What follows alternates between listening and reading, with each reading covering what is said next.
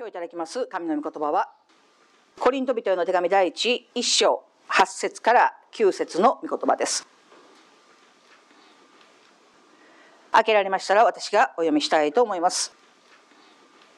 主はあなた方を最後まで固く保って私たちの主イエス・キリストの日に責められるところがないものとしてくださいます。神は真実です。その神に召されてあなた方は神の御子私たちの主イエス・キリストとの交わりに入れられたのです。アメン。今日はこのところから責められるところがないというテーマで共に恵みを分かち合っていきたいと思います。この責められるところがないという最後にはクエスチョンマークがついています。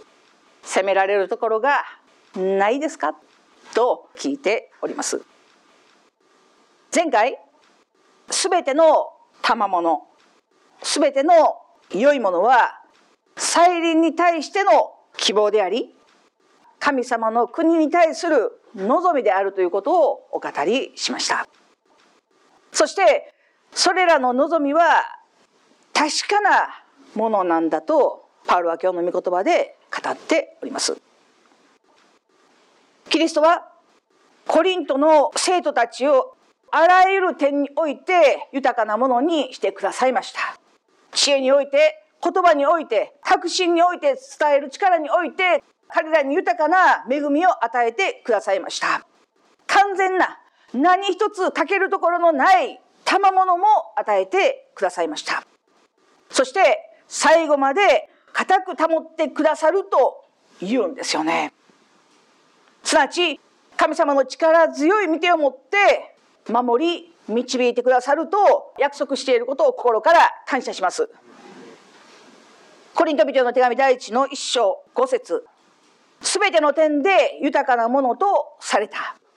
一章六節ではキリストについての証があなた方の中で確かなものとなったとあります。これらの御言葉はすべて過去形で書かれています。あなた方はあらゆる面において豊かなものにされたんですよ。キリストについての証があなた方の中で確かなものとなったんじゃないんですか。すべて過去形で語られています。そして7節で語られている。どんな賜物にも欠けることがないというのは今コリントの人たちが置かれている現実です。パウロはこのところで過去における神様の恵みとそれに基づく現在の恵みというものを教えております。過去にあなた方は豊かに祝福されたんじゃないんですか？そして今あなた方は豊かな神の賜物を持っているんじゃないんですか？コリントの人たちは確かに過去においても現在においても神様の恵みを豊かに受けている人たちでした。実際コリントの人たちがどういう状況だったのかということは別にして神様の恵みは確かにそのところにあったし今もあるという話を聖書はしています。そして今日私たちは将来における神様の恵みを知ることができます。主はあなた方を最後まで固く保って私たちの主イエス・キリストの日に責められるところがないものとしてくださいます。8節の御言葉です。もう一度お読みします。主はあなた方を最後まで固く保って私たちの主イエス・キリストの日に責められるところがないものとしてくださいます。アーメンでしょうか？この御言葉が何という祝福された御言葉であるか理解しておられるでしょうか？この御言葉はコリントに与えられているだけではなくて、今を生きる私たちに対しても与えられている御言葉なんです。その御言葉が教えているのには、主はあなた方を最後まで固く保って、私たちの主イエス・キリストの日に責められるところがないものとしてくださると約束しておられることを心から感謝します。神様はコリントの人たちがどういう状況であったとしても、そして今私たちがどういう状態であったとしても、神ご自身が私たちを固く保ってくださるということを心から感謝します。神様はいつまで私たちを保ってくださるんでしょうか？いつまで私たちを固く保ち続けてくださるんでしょうか？固く保ち続けてくださるということは、神の御手を持って守り続けてくださるということの意味ですよ。いつまで？聖書を教えています。最後まで。最後までです。時々私たちの信仰が弱ったりすることもあるでしょう。くじけたりすることもあるでしょう。いや、倒れてしまう人もあるかもしれない。ある時には聖書に書かれているように信仰の破線に合うような状態になるかもしれない。でも、主は最後まで立たせ続けてくださるということを心から感謝します。私たちは希望を持たなくてはならない。夢を持たなくてはならない。今、教会に来ていない魂であっても、一度イエス様を信じた人は、信仰告白した人は、祈られ続けている限り、主が覚えて導いてくださるということを心から感謝します。神様は弱った信仰であっても最後まで信仰を持ち続けることができるようにいやひょっとしたら最後には信仰を持つことができるように固く保ってくださって導いてくださるお方であるということを心から感謝します。それはまさにイエス様がペテロに祈られた祈りです。イエス様がペテロに対して語られた言葉です。ペテロ、私はあなたの信仰がなくならないように祈りましたよって。イエス様は今日私たちに対してもあなたの信仰がなくならないように、あなたの力がなくならないように、あなたの健康がなくならないように、あなたの財産がなくならないように、固く保って守っているんですよ。いつまでですか？終わる時まで。そのように約束してくださっているということを心から感謝します。もし私たちの環境状況が揺れ動かされるようなことがあっても今コロナの影響をもろに受けているような人たちがたくさんいます。ミネソタにおいては大きな暴動が起こっています。事実そのところで人々が亡くなっています。この先私たちがどのような状況になるかということは全くわからないことです。私たちの土台としているものが揺り動かされるようなことがあったとしても、いや、私はまるで嵐のただ中にいるようだというような状況になったとしても、主ご自身が私たちを立たせ続けてくださるということを心から感謝します。だから私たちが本当にしなくてはいけないこと、それは自分の信仰がもっと強くなるように、もっと固く、もっと神様に喜ばれるものになるように、頑張って努力して、辛いけど体に夢中しながら主にお仕えするということではなくて、もちろんそのようなことも必要だけれど、私たちがどんな状況であっても、主が最後まで固く保ってくださることを信頼して、信じて感謝するときに、神は上からの信仰を与えてくださるということを私たちは信じなくてはいけないと思うんですけれど、アーメンでしょうか。すべての良いものは天から与えられます。天の父から与えられます。信仰は私たちの内から湧き起こってくるものではありません。なんか今日すごい信仰あるわとか、信仰に満たされてるわとか。それは信念です。自分の中から湧き起こってくる確信や根拠のない自信。それは信念です。神に喜ばれる。また神が与えてくださる。全てのものは天から父から与えられるものであるということを心から感謝します。環境状況が変わらないからといって嘆くことをやめなくてはならない。目に見えるものに振り回されることをやめなくてはいけない。一喜一憂することをやめなくてはならない。私たちは揺り動かされないイエス・キリストという土台の上に家を建てているものです。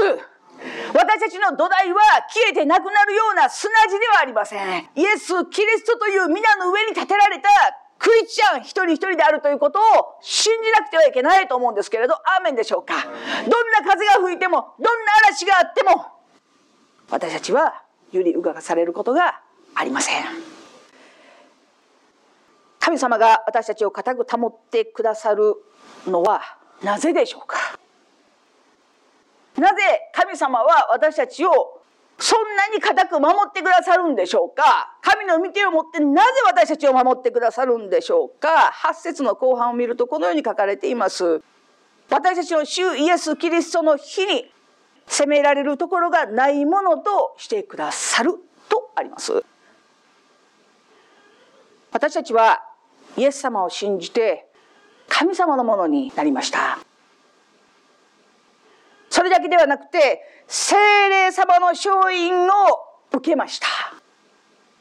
その勝因は神の御国を受け継ぐための保証だと語っています。保証の話はしましたよね。覚えていらっしゃいますか？私たちは電化製品のような保証書がついているんです。それも10年5年保証ではありません。終わりの時までの終身保証です。安心です。どんなに壊れても、どんなに故障しても、神がリペイアして、全部修理して、神の前に完全なものとして立たせてくださるということを心から感謝します。なぜ精霊様という保証がついているので、神ご自身が作られた私たちを神ご自身が直してくださるということを心から感謝します。そして、今日聖書が語っているように、私たちはキリストイエスの日に責められるところがないものとしてくださるというんです。すごくないですか？すごいと思いますよ。誰に語られているんでしょうか？パウロはコリントの人々にこの手紙を書きました。そして今私たちはこの御言葉を読んでいます。コリントの人たちはどのような人たちだったんですか？何度も言いますけれどカルマンがあの俗悪な集団そこはもはや神が支配するところではなくてサタンが支配する集団とまで言われた人たちに対してパウロは手紙を書きました。あなた方はキリストイエスの日にあって責められるところがないものとなるんですよ。そして主は今私たちにも語っておられます。あなた方は私たちは責められるところがないものになるんですよ。私たちはたくさんの罪を犯し続けてきました。みんな罪人です。でもそんな罪人であっても私たちが神の前に立つ時に全く罪を犯していないもののように非難されることがないようにしてくださるというんですよ。それだけではなくてクリスチャンとして生徒として信仰による義人として神の子として迎え入れてくださるということを心から感謝します。そこに私たちの救いの完成があります。キリストイエスの日に私たちの救いは完成するんです。皆さん知っていただきたい。私たちはイエス・キリストを信じた時に救われました。その救いは完全です。でも、私たちが生きている間はその信仰を捨ててしまう可能性が残されています。だから、まだ救いは完全なものとなってはいない。神の国に、またキリストイエスの日に、私たちの救いは完成されます。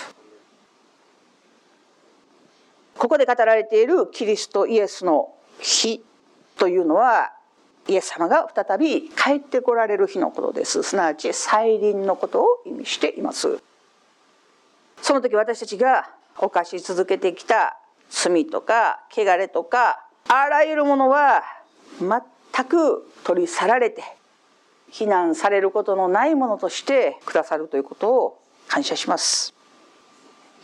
その時救いの完成があります。一切の戦いが終わる時です。だからもし今私は戦いの中にありますという人がいたらどうぞ聞いていただきたい。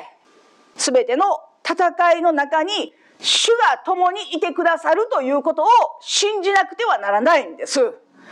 全ての戦いを終えられるのは神様です。また全ての戦いを始められるのも神様です。ですからダビデは言いました。この戦いは万軍の主による戦いであるって。そしてまた私たちも宣言しなくてはならないんです。この戦いは主の戦いだって。私たちはあらゆることにおいて主が共にいてくださることあらゆる環境や状況の中にあっても神が働いてくださって神の恵みが注がれているということを信じなくてはならないんです。そしてイエス様が十字架にかかられる前に語られました私はすでに世に勝っていると。なぜ十字架にかかられる前に死ななくてはならない状況の中で私は世に勝っているということができたんでしょうか？なぜならばその道が神の御心という道だったからです。その道がどんなに険しくても苦しくても困難があってもそれが神の御心であってまた神の御心のうちを歩んでいるならばすでに世に勝っているものとして主が導いてくださるということを心から感謝します。主の御心だから苦しくない嘘です。主の御心だから困難がない嘘です。主の御心だったら何でもスムーズに導かれるんじゃないんですか？嘘です。主の御心だからこそ妨害があり主の御心だからこそ戦わなくてはならないんです。その時にどうして弱り果ててしまうんですか？自分の力だけで戦おうとするからです。主の戦いです。全てのことは主の戦いであるということを私たちは決して忘れてはならないと思うんですけれどアーメンでしょうか。神様は私たちを責められるところがないものにしてくださるというんです。どうやって神様は私たちを責められることがないものにしてくださるんでしょうか。どうやって神様はどうやって私たちを責められることがないものにしてくださるんですか？もちろんイエス様が全人類のために十字架にかかって死んでくださった。その十字架の死によってイエス様の壮絶な死によって私たちは救われました。買い戻されました。あがなわれました。神様のものになりました。それだけで十分な理由です。全部の罪は許されました。あがなわれました。全く罪のないものになりました。それだけで理由は十分です。私たちが責められるところのないものにされたという十分な理由になります。でも聖書はさらに語っております。あなたの主ご自分の民を弁護するあなたの神主枠を言われる。イザヤ書に語られています。主は自分の民を神の子供を弁護してくださるというんです。すごくないですか？いい弁護士欲しいなと思ったことないですか？そんな経験あんまりないですかね？腕の利く逆転無罪を取るようなそんな弁護士紹介してくれへんかなと思う時あります。でもその時ふと思います。いや必ず思います。いやそうじゃない。私たちを弁護してくださる無敗の無敵の弁護士が私たちにはついています。それがイエス様です。どういうふうにお伝えするのがいいかなと考えていました。この場所を裁判所だと思ってください。私は裁判官です。こっちに検事。こっちに弁護士がいます。そして裁判官の真正面に被告人がいます。私たちはどこに立つんですか？被告人です。罪人です。訴えられるものです。裁判官は誰ですか？父なる神です検事は誰ですか？サタンです弁護士は誰ですか？イエス様ですサタンは私たちの行動思い感情すべてのことを神に訴えています主よあなたの子供だと言われているあの人がこんな罪を犯しましたよ。あんなことしていますよ。あんなこと話していますよ。嘘言いましたよ。物盗みましたよ。殺しましたよ。神様の子供がそんなことしてるんですよ。私たちは検事であるサタンの言う言葉を聞きます。それに対して何も反論することができません。全部事実です。そうです。私はクリスチャンでありながら罪を犯し、クリスチャンでありながら過ちを犯し、クリスチャンでありながら神に喜ばれないことをし続けています。私も皆さんもサタンが訴える一つ一つのことは事実です。そうです。そうです。ああそんなことをした。あんなこともした。そうです。そうです。もはや私たちには弁解の余地がない。弁解の余地はありません。被告人の席で私たちはうなだれることしかできない。なんということをしてしまったんだろうか。なんという過ちを犯してきたんだろうか。イエス様を信じてからもどうしてあの罪もこの罪も分かっているけれど知っているけれど教えられてきたけれどどうして離れることができなかったんだろうか。私たちはうなだれます。全部事実です。裁判官はサタンの訴えを聞いてその一つ一つが事実かどうかということを被告人に確認しながら私たちは言うんです。事実です。全部事実です。その時裁判官はどうしますか？木槌を持ってよく私たちがドラマで見ますよね。木槌を叩いて有罪と言うんです。私たちはまさに木槌を持って有罪を宣言されるようなものでした。そうじゃないんですか。でもその時に私たちの弁護士であるイエス様がイエス様が立ち上がってこのように言ってくださるんです。ご自身の手のひらを裁判官にかざしながらその手には釘で打ち抜かれた穴が開いています。十字架にかけられた時に釘打たれた。その見てをもってイエス様は私たちを弁護されます。待ってください。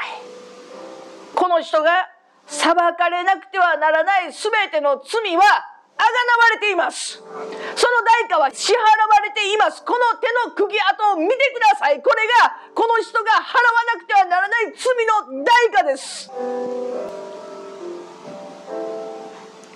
私たちの罪の代価は支払われています。イエス様が支払ってくださった。私たちが受けなければならない有罪判決をイエス様ご自身が先に払ってくださったご自身の死をもって裁判官はその木槌を取り直して宣言するんです。この人は無罪ですって。これが私たちが救われるということです。神の国で天の国で霊の世界で起こっていることですよ。私たちが罪を犯すたびに裁判が開かれます。サタンが訴えます。裁判官が木槌を打とうとします。イエス様が手をかざします。今日も明日も永遠にいつまで終わるその時まで。私たちが責められることがないように主が今日も弁護して取りになってくださるということを心から感謝します。だから私たちは神様に何を言うんですか？何を言いますか？あれもくださいこれもください。死刑が宣告されようとしているその人があれもください。これもください。あれも嫌だ。これも嫌だ。私たちの言うべきことはただありがとうございます。そしてごめんなさいです。過去においても神の恵みがありました。今も神の恵みが注がれています。そして将来においても私たちの人生が終わるその時まで私たちの命が終わるのが先か再臨が先なのかは分かりませんけれど全てが終わるその時まで過去現在未来において神の恵みは常しえに変わることがないということを心から感謝します。お祈りいたします。イエス様ありがとうございます。今日あなたご自身が語るべき言葉を使わせてくださったことを心から感謝します。イエス様あなたは私たちの良い弁護士です。その身を捨ててまでも私たちの罪の代価を支払ってくださったあなたに心から感謝します。私たちは知りませんでした。あなたがそんなに私たちを愛して命を懸けて弁護してくださっているということを知りませんでした。主どうぞ私たちを許してください。何の痛みも感じないで罪を犯し続けていることを許してください。イエス様ありがとうございます。イエス様ごめんなさい。どうぞ。あなたの御心にかなうものになれるように助けてください。感謝して愛する主イエスキリストの皆によって御前にお祈りをお捧げいたします。アメン。